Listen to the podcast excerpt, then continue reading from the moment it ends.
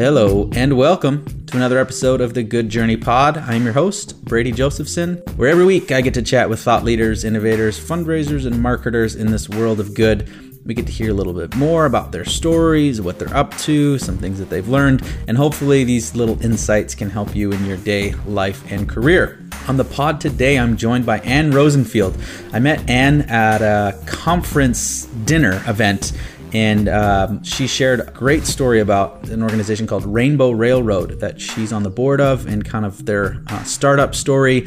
And she actually has experience with a few different startups. And so that's actually what we're talking about today is uh, fundraising uh, for startups and young nonprofits, something that uh, doesn't get discussed a lot, actually. So I hope you like it. We also talk about monthly giving, uh, old school fundraising versus new school fundraising, and more.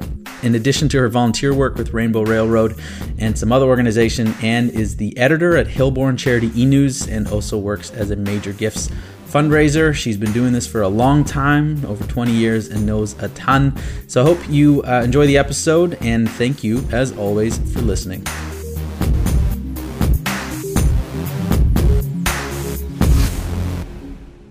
Hi, Ann. Thanks for coming on the show. Thanks, Brady. Thanks for having me. Uh, we bonded, or I think we kind of bonded. I don't know. You can tell me if we actually bonded.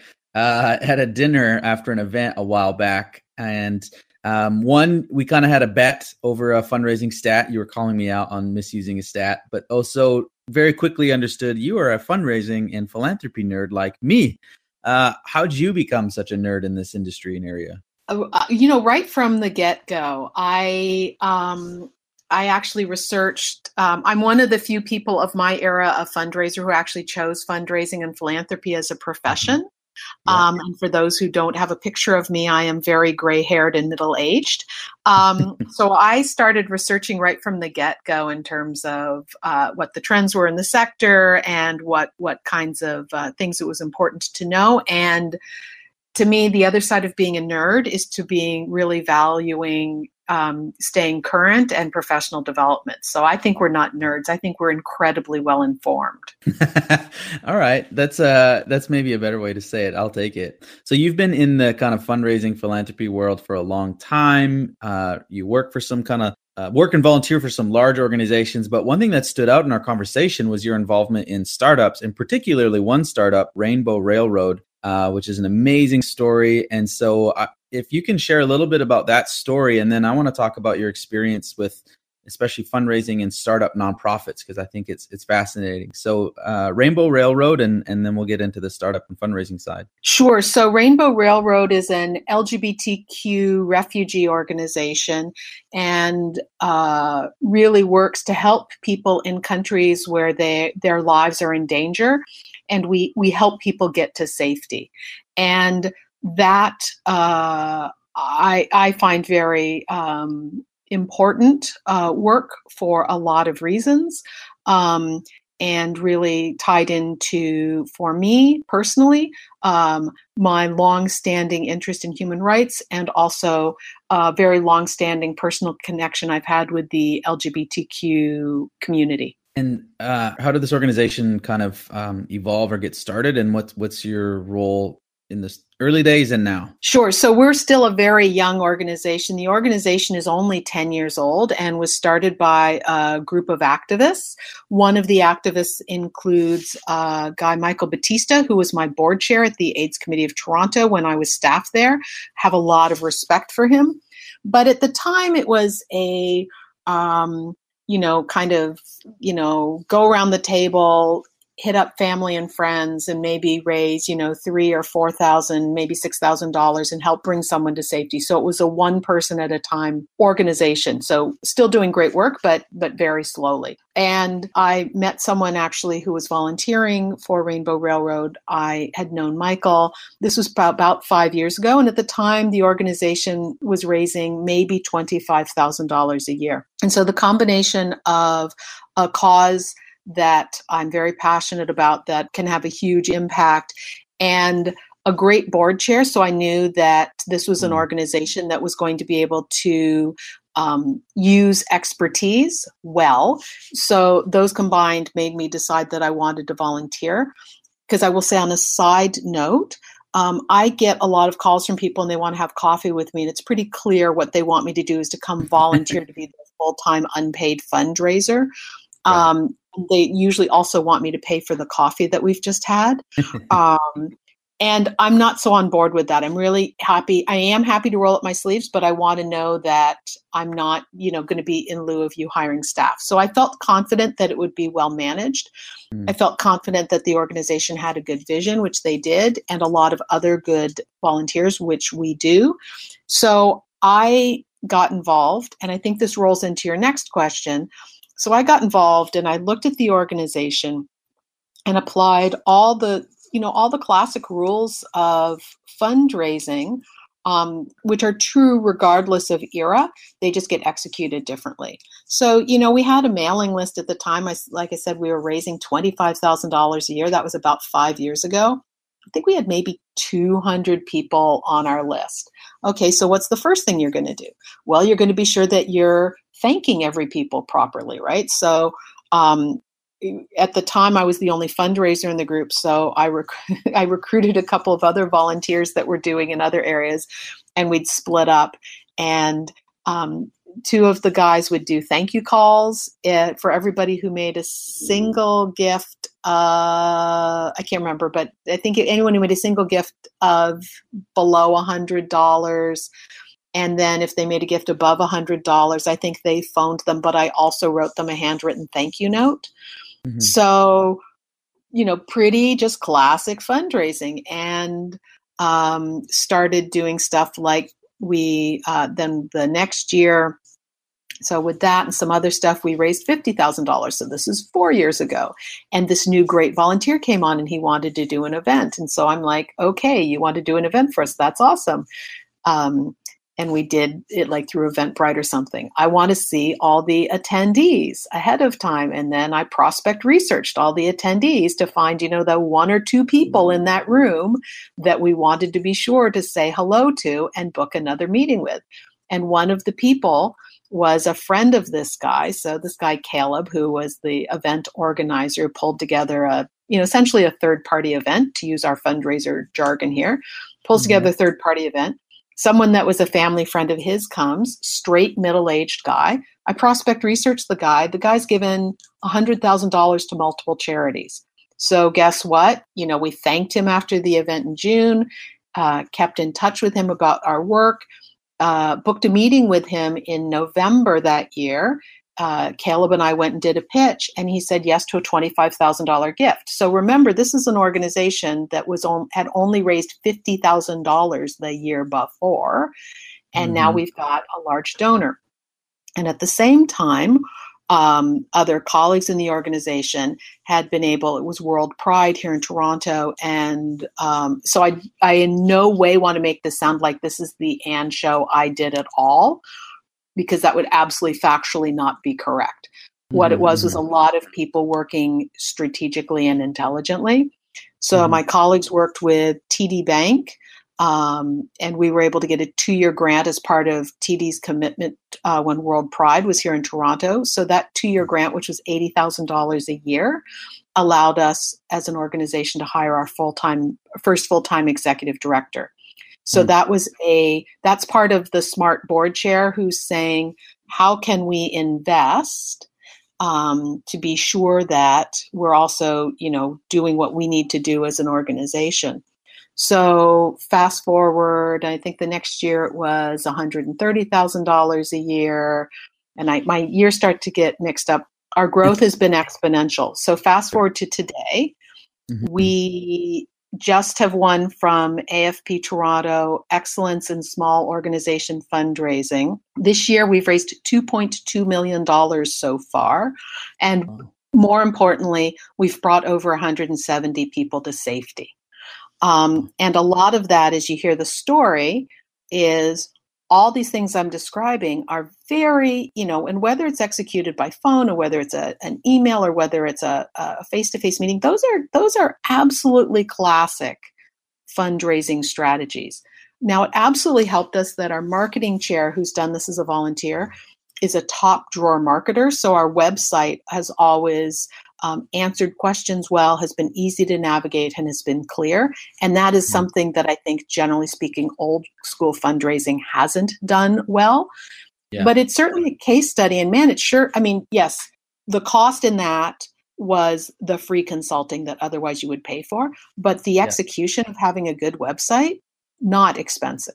Yeah, so there's a bunch of things in there, and I think one of the the key things is um, the kind of slow growth, even though it's been exponential. Most of the times when I sit down with startup nonprofits, they're saying, you know, we've got 200 people on our list, we raised fifty thousand dollars, and we we are going to raise or we want to raise five hundred thousand dollars next year. And you kind of step back and go, that's that's a great like aspirational vision, but the reality is, is it it's going to take like hard work day in and day out, and this kind of over time unless somehow you get unbelievably you know lucky someone just drops from the sky. But like it takes thank you calls doing prospect research going from 25 to 50 50 to 130 130 you know you know what i mean? Instead of this idea that um 100%, we'll just hit the mother lode and all of a sudden we're we're rolling. It's like that's just not how it works. And if that's your plan you're screwed.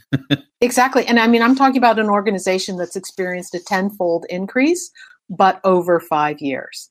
Yeah, um, yeah. And I agree with you. And yeah, you know, so the other two things I just want to highlight that we use that were very effective in terms of building our donor uh, pool and upgrading was uh, we found a donor, a different donor, um, actually one of the local unions that was prepared to give us a $10,000. And we went back to them and asked them if we could use that as a year end match for a matching campaign. So the first year that we did a year end campaign, so we'd never done one before. So this was, I think, three years ago. I think we raised twenty thousand dollars, which once again we're like a fifty thousand dollar organization. That's a lot. So we raised ten from the match, and then we got that other ten from you know our donor public. But match, classic, right? And the other thing is, we also pushed hard, um, respectfully, to get people on monthly giving, and so that's been huge for us too, because we've gone from a couple of years ago we were getting a thousand dollars a month uh, a few months ago, we were getting $7,000 a month. So that's the other thing that really feeds your path. But as you say, it's not, you know, for the most part, this is an organization that actually has gotten several grants from Elton John, which is awesome. But for the most part, all that groundwork came first, right? So, like this story, although this is awesome, we're 10 years in, for five years, this was a tiny little organization. And even as you say, it was 25 to 50, 50 to 130, right? It wasn't 50 to half a million. It was 50 to 130, and I think 130 to 300, and then 300, I think, to six or 800. So, so those are still big, awesome increases. But, you know, that hit the lottery through, you know, which is essentially what an ice bucket challenge or a Kony 2012 or um, I don't know, a celebrity decides they love you and they do the, the, like that stuff. It absolutely happens, but it's just the same as buying a lottery ticket. You sure shouldn't be planning. That shouldn't be part of your plan. Yeah, I think one of the things that um, is smart for startups, but also you know nonprofits, almost in general, is even when forecasting or budgeting, you almost have like even if it's two scenario, like low high or low medium high of saying, you know, here's the baseline of what we can reasonably expect, and then maybe you have a more aspirational like, hey, if if so and so actually gives who we haven't even talked to yet, then we're at this. So you can kind of build in some aspirational values. But the problem I often see is because especially startups, they're so fueled by, you know, personal passion and belief that it's like, we're gonna raise a million dollars. And you're like, oh, but how? So you don't want to undercut the aspirational you know passion because that's really what is fueling. That's why people volunteer their time like you. That's why people work so long because they care. So you know how do you kind of harness that while also being realistic so that you don't you know just spend a bunch of money or get people get frustrated because you only raised $300000 which is amazing but they were planning on a million so now you feel like crap or so how do you kind of like fan the flame of passion while also not letting it run wild? So i think that's a great question and you know um, for folks who are listening, for example, if, if someone contacts me and says, Can we have a coffee? I'm always going to say yes. Um, but you know what I'd suggest instead of asking me, you know, kind of what are your three secrets or how can I write a better grant, I would suggest that you sit down with somebody who's got more of a business background, so they can be either uh, someone who's been around the block in fundraising or just someone who's um, you know, a little bit of a devil's advocate in terms of your friend group and get them to ask you all the tough questions about your charity. And so if you're passionate about it, that's really valuable because that's that's what caused you to found it and that will help you move yourself forward. At the same time, in order to be successful and to get to that, you know, half a million dollars or million dollars, you need to be able to answer tough questions from mm. from bigger donors and and people generally are asking tougher questions. So you're going to need to be able to answer the question well you know people can generally answer the question really well why did you decide to found this charity? They can't answer the question often as well what other charities exist in your space? Why did you decide to found this charity instead of partnering with someone else? Mm-hmm. uh, are you partnering with anybody? You know those kinds of things. So i think the, the the best thing you can do is is while keeping your passion alive have the strength of courage to go talk to someone who's a bit of a contrarian a respectful contrarian and get them to ask you a bunch of tough questions about what you do because then that will help you position yourself better for success. Yeah, that's a really good point. I mean, obviously the like board and leadership and advisors and volunteers is is really important, but I think the temptation is to just grab a bunch of your friends and people who think like you or in your circles. And that's not necessarily a, a bad thing but you're going to get a kind of one way traffic in terms of what that feedback and ideas are. So it's a great point to try to find someone else who uh, is maybe outside of that sphere or thinks a little differently um, because that'll that'll be great input for you and challenge you to think a bit differently as well about your your nonprofit. Um, so jumping back to monthly giving a bit were there any kind of key things that that you um, either learned from that or uh, any struggles in trying to convince people that hey this is the thing let's ask for 10 bucks a month instead of a hundred dollars right now or um, was there any of those struggles or any key insights for us? Because i'm a huge believer and fan of monthly giving and think it's incredibly important especially for startups but it's not always the easiest thing to win people over to for some reason. That's a great question. You know, the, the thing I'll note is um, I often find if I say to someone, look, if we've got someone and they're giving, it's just the simple math. Now, the problem is, is that I think our sector, for strange reasons I don't understand, doesn't tend to get people who have strong math skills, which I'm not quite sure why. Um, mm. But I find I will often say to someone, look, if we have someone who's giving us $25 a year, if we can give them, get them to give us five bucks a month, that's in the same giving ballpark, right? A $25 donor can probably give us five bucks a month. They're now they're giving us 60. So we'll get our five bucks a month for the first five months. And then after that, it's all gravy. And I find people can often conceptualize more in those terms. Mm-hmm. I think some of it's also, though, bearing in mind uh, you may have i'd love to hear your thoughts in terms of monthly uh, donors. My experience has been that it's kind of you know a normal monthly donor is often a 15-ish dollar donor maybe 20 maybe 10 um, so you know it's also to manage that expectation you know you're not going to if mr jones is giving you a thousand dollars a year they may not convert to a hundred they may convert to $100 a month monthly donor they're likely not going to give you $500 a month as a monthly donor as well so it's mm-hmm. it's kind of managing you know kind of some of the reality but the other thing i just wanted to highlight i think one of the challenges i didn't have pushback organizationally but one of the things that was tough for us as an organization was all that infrastructure you know when you're small actually mm-hmm. getting people set up for monthly giving is really challenging. And if you don't have a donor database yet, and so you have to do stuff like manually run it every month, um, that can be a real problem. So for us, we decided to go with Canada Helps.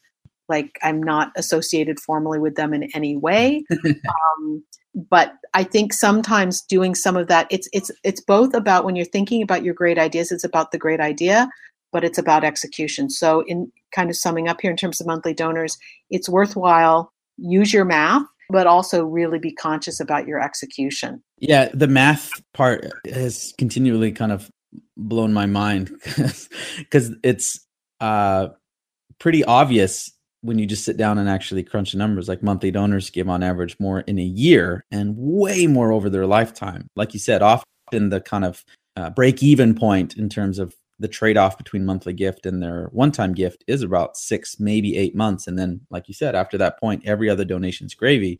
But they're committed each month. So they're much more likely to stick around. And so you don't have to, oh, they were out of town this year for the gala. Therefore, we lost them. And therefore, they're gone and it's so hard to get them back. Just there's so much immense value in recurring or monthly regular donors for a for a startup nonprofit. So I think the problem or the challenge is if you're a startup, often it's like we need cash, right, to operate. We have bills to pay. So how do you then say, okay, we're gonna play a bequest strategy when we're in year three, you know, uh, or or how do you plant some of that long term thing? Because I think trading short term for long term is fundamentally one of the the mindset shifts that nonprofits typically are poor at at making. So how do we start doing a better job at making that shift? Well, there's two pieces of this. One is I would say, you know, kind of getting back to your your monthly point. I think when you're looking at monthlies, you're going to say to people, well, and we you know, you have to pay the hydro bill every single month. You have to you, you have to have electricity every single month. So monthly donors are actually great in terms of revenue smoothing. Like they're really, really advantageous in uh, in that way. So that's a big benefit of monthly donors. I'm not so sure that, um, and I, I, I get super keen. I'm a super, I'm you know I'm an old bequest loving person. Um, most charities, I don't think in year three you are going to get bequests. Most charities, however, in year three, you know, it depends on your charity. My observation is, is most people are planning to be in doing this work for a long time. So if sure. you're founding as a charity and you believe you will be in existence 20 or 25 years from now, then another benefit of having your monthly donors is not only are they loyal and not only uh, is it good for you in terms of, as I say, income smoothing, they're also building your foundation for down the road when you're a bit more established as a charity that you can start to talk to people about bequests. Now, some people, and I know there's a trend in our sector where people are doing startups, but they're also saying, I want to be time limited. So, in that case, a bequest may not be your best bet. Although I will say, because for every rule, there's always an exception. So, in the early days of HIV/AIDS, um, especially in the US, there were a number of American uh, HIV/AIDS charities that sprung up, and they actively talked about bequests because in those days, people were it, it was horrible and people were dying a lot and so the idea was we hope you live a long time. Please put us in your will, and that that your bequest gifts will help get us closer to a cure. So, interestingly, in the early days of the AIDS movement, there was a strong drive for bequests because at the time there was no cure and there was no treatment, and people were dying mm. very quickly. And they wanted mm. to get as much money into the system to stop this from happening to other people. All right, I want to shift gears a little bit uh, because one of the other things that we bonded over or that I found really interesting in your story is you have all these connections to kind of the institutions of fundraising, right? Like AFP and Hillborn, Imagine Canada, and so on. And I'm not always the biggest fan or supporter of some of these organizations. Um, so I kind of want to just have a chat about how have you seen these organizations adapt to kind of this nonprofit landscape or um, you know why are you so involved in these? What's the future of these? Um, why are these so important or how have you seen them change over time? Okay i think there's about 17 questions in there. Um, i'm going to say at the end of the day and i think this is this is you know at the end of the day uh, the late hank rosso said you know people give to people and we're all people. So whether i'm sponsoring you back in the day when you would hand me a paper pledge sheet and I'd say, sure, Brady, I'll sponsor you for, you know, the the AIDS walk or or you know heart and stroke walk or whatever, and I'd literally fill it in with my pen and hand you a, a, a paper check. Or today, when you send me an email or you send me a link or you send me something on Facebook or you text me with a link or whatever, at the end of the day, that's really just about uh, execution and technique. At the end of the day, people give to people.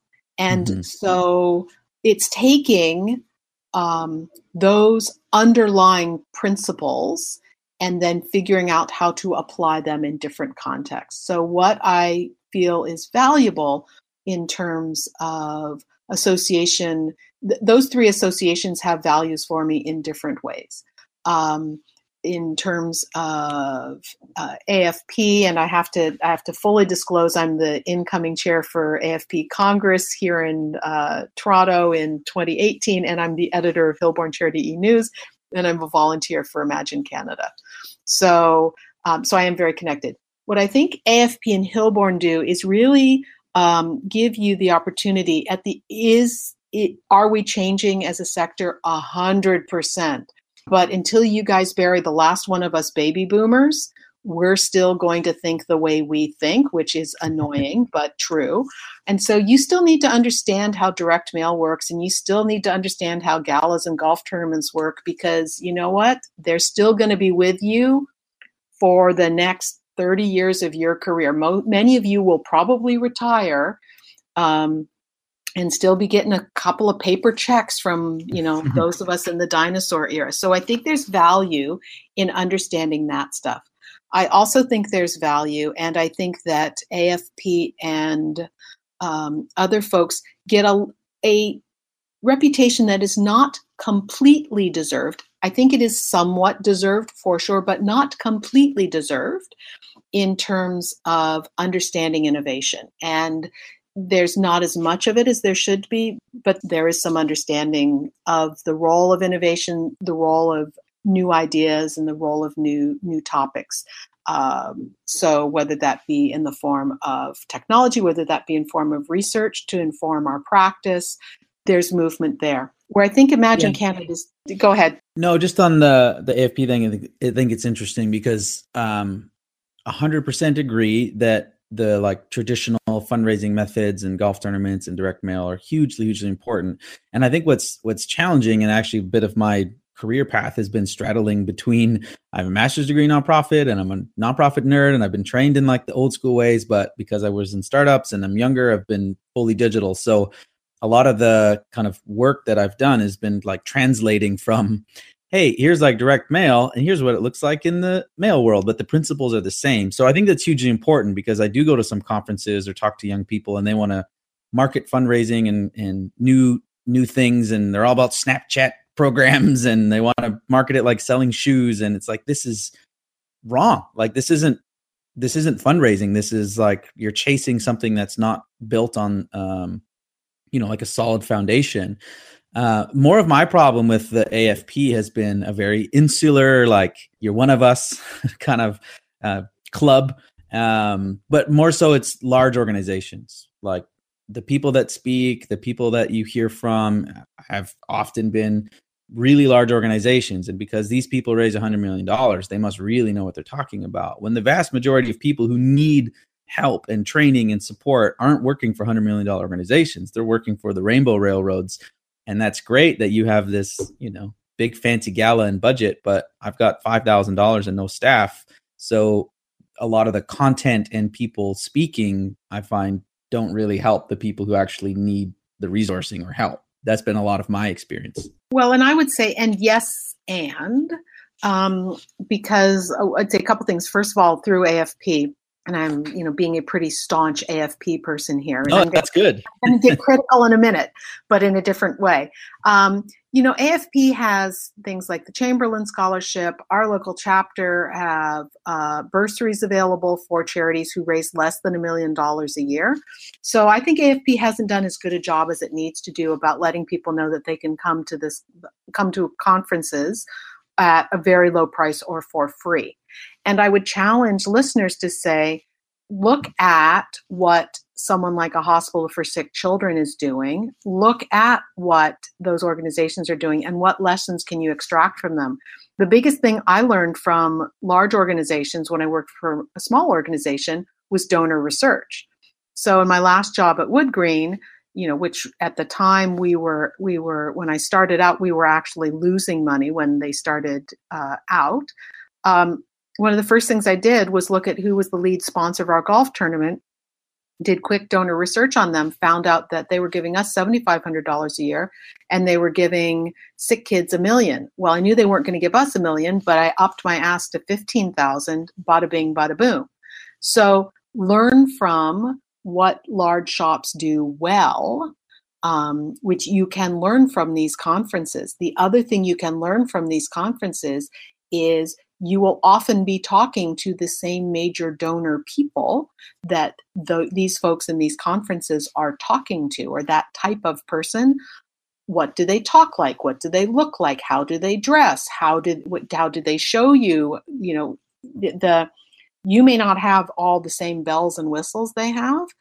When you're face to face with that donor, if that donor just finished talking to the big children's hospital and the big university, they're not going to expect you to be as fancy, but they are going to expect you to bring an A game for what's relative to your level. So you need to know what an A game looks like in other contexts. So that would be the mm-hmm. second thing that mm-hmm. um, I, so, you know, learn from that and use that to your benefit. Um, this is great. For example, you're doing this. You know, we live in an era where you can build your profile. So, you know, small charities can, we can help each other through podcasts, through Twitter, through LinkedIn, through all kinds of stuff. Like we can we can help build our knowledge. Where I do think AFP, um, uh, I'm going to talk about AFP internationally, has not had the strength it should have had is around diversity and inclusion. Like mm. that's to me the real um, Achilles heel in in AFP. The Toronto chapter, in my opinion, has done exemplary work in this. AFP International, I think, is getting there. But that's where I think we're really missing. I actually think if folks are listening to this, I think that discomfort or that feeling that AFP isn't a fit is because if you're under 50 um, and you are, you know, AFP as a as a as a organization, you know, everybody looks like me, a white, middle-aged, straight woman, and if you aren't part of that, I think it feels a little bit like, why do I want to go to a conference with a bunch of people who look like my grade five teacher? So I think that's where AFP's got uh, actually the really big challenge. It's not around good content, it's around not feeling relevant to people younger than me. You bring a couple good points because I, I think one of the things is does vary chapter to chapter. So there's a lot of autonomy within local chapters, and some are great, and some are different, and some have different programs. So um, that that's one thing, and there are um, you know scholarships and bursaries, and not everything is about the big organizations. And to learn from the good from large organizations absolutely is key. But I think you're right. I think that's a good point. Where even even if the content is good, the the maybe feeling or vibe or association, like I know for me, going to a stuffy breakfast in the morning with a bunch of yeah like older straight white people or whatever you describe like that's even if the content's good, it's just I don't want to go. And I think that's a challenge for a lot of people. And you're right, the need for diversity and it's important for the sector, but I think it's important for AFP itself to kind of promote that and and even be more um you know relevant to people who are looking for that but i'm going to note here you know because you mentioned three you mentioned hilborn afp and imagine you know i will mm-hmm. note uh and once again i am the editor of hilborn we Hilborn's been publishing since like 1991 and mm-hmm. we we I put up four fresh articles uh, a week on a wide range of topics. So if you're mm-hmm. a small shop and I'm totally biased but go you know you know go google hilborn charity e-news and subscribe because we've got i i just did a uh, plenary session last week and we've got 203 articles on donor stewardship. Mm. and by very senior people in the profession but these are 500 word articles. Like there's a lot of really good quality content um, out there uh, that has been you know evaluated. So you know, there are more the other side of it is there's a lot more resources available to folks now than there were 20 years ago. So it's really more about finding trusted sources. So folks like you, folks like Hilborn, where people know that the quality of the content is solid. It's not just some random person who decided to start a blog and doesn't actually know what they're talking about. So, you know, yeah. go look at the quality and, you know, maybe get a little bit into your discomfort zone about maybe some of the people you have to hang out with a little bit and maybe mm-hmm. push a little bit um, with your local AFP chapter to try to get them to move move stuff along to make things work better for you. The trusted source piece is a, is a great point because especially with all the different areas that you can get content and people are so desperate for content or tips or training that um, you can get a lot of it. And now some of it's opinions or maybe beliefs, like my beliefs and opinions are maybe different than someone else. Not to say I'm right, and they're a credible source, but there are some, you know, less credible sources. And so it's not just finding content. And I think that's what's so important about AFP and hilborn Imagine, the ones that do have the credibility is like I sat in an AFP meeting where people on stage were talking about how important it was to have low overhead. And I wanted to just puke in my mouth and walk out because we're teaching this from the stage and it's so damning and i i was so furious because people are like writing it down like how to have low overhead and maybe that's my own personal belief i think it's probably more on the right side than wrong and just saying because it's a trusted source it's not just some random person there's even more pressure and importance to have bang on quality stuff for people. And that, that's an isolated incident. Uh, but you're right. Trusted sources are, are super, super important, of yeah. which you're a part of some. Oh, thank you. Well, and I don't think, I think, you know, like there are a lot of, um, it's like anything in life. Not everything is going to be 100% 100% of the time, right? AFP sure. is disproportionately volunteer driven. That said, there is great content out there on um, on actually on cost and on administrative overhead. So I'm going to toot my Hilborn horn again and say James Temple wrote an excellent article from the Price Waterhouse Foundation that has an excellent four page uh, illustration about talking about differences in overhead. I just was on. Uh, uh, TVO the agenda in August talking about overhead. So that's eminently Googleable. But the other thing I wanted to highlight in terms of trusted sources is talking about um, Imagine Canada. And one of the things, reason I volunteer with Imagine Canada, so one of the things I would suggest people do is whenever you have a question, before you kind of go racing off, is the first the first thing to ask yourself is has anyone ever had this problem before? And if you think about it for a minute, the, the answer is likely yes. Mm-hmm. So, one of the things trusted sources like AFP and Imagine can do is AFP has uh, very strong ethical standards uh, and strong guidelines, and Imagine also has those already in place. And I know, speaking from the Imagine side, I'm speaking for myself, not on behalf of Imagine, but speaking from Imagine side, you know, we've had people come up with questions like, is pay for click on uh, Facebook um, does that fall is that considered unethical because is that considered commission based fundraising? So that's part of why i'm going to say is folks maybe park some of your assumptions on the door at the door about the assumption that some of these long established uh, professional associations maybe if you assume that they only know about kind of yesterday's ideas but aren't really mm-hmm. grappling with more current questions that's mm-hmm. why i'm going to say you might want to reconsider that because these kinds of questions are coming up from members and then we have to develop policies around them or procedures around them or, or give out guidance or interpretation bulletins on how to manage things so you can also save yourself a lot of time through um, some connection to these organizations because then you can go find someone to say, you know, uh, for example, we're thinking about accepting Bitcoin.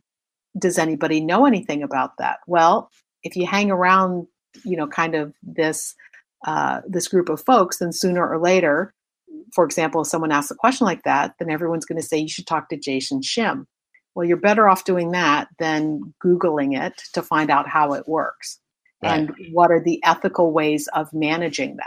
No, that's a good point and it's a good reminder f- for me as well to park some assumptions and um, i'll be sure to challenge myself and some of my assumptions so thank you for bringing that up. Um, well you've given us a lot of your time today. We've covered a lot of different ground from you know startups to bequests to institutions and training. Um, where can people learn more about you and or one of the many, many things that you're up to? Well, gosh, thank you for that. Um, you're certainly welcome to connect up with me at uh, charitablyspeaking.com.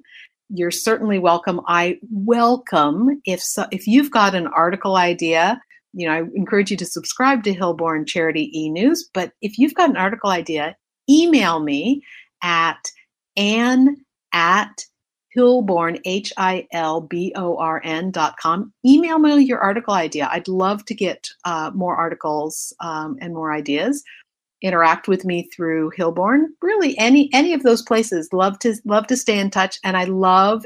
And so this kind of circles back to how we met. I love people who ask tough questions, and I love to ask tough questions back. So I thank you for, you know, having a great dinner, uh, and I think part of how we became kind of uh, uh, nerdy friends is because we had this argument over data. But I love it when people ask tough questions and inform themselves. So thanks for this opportunity. You bet. Anytime.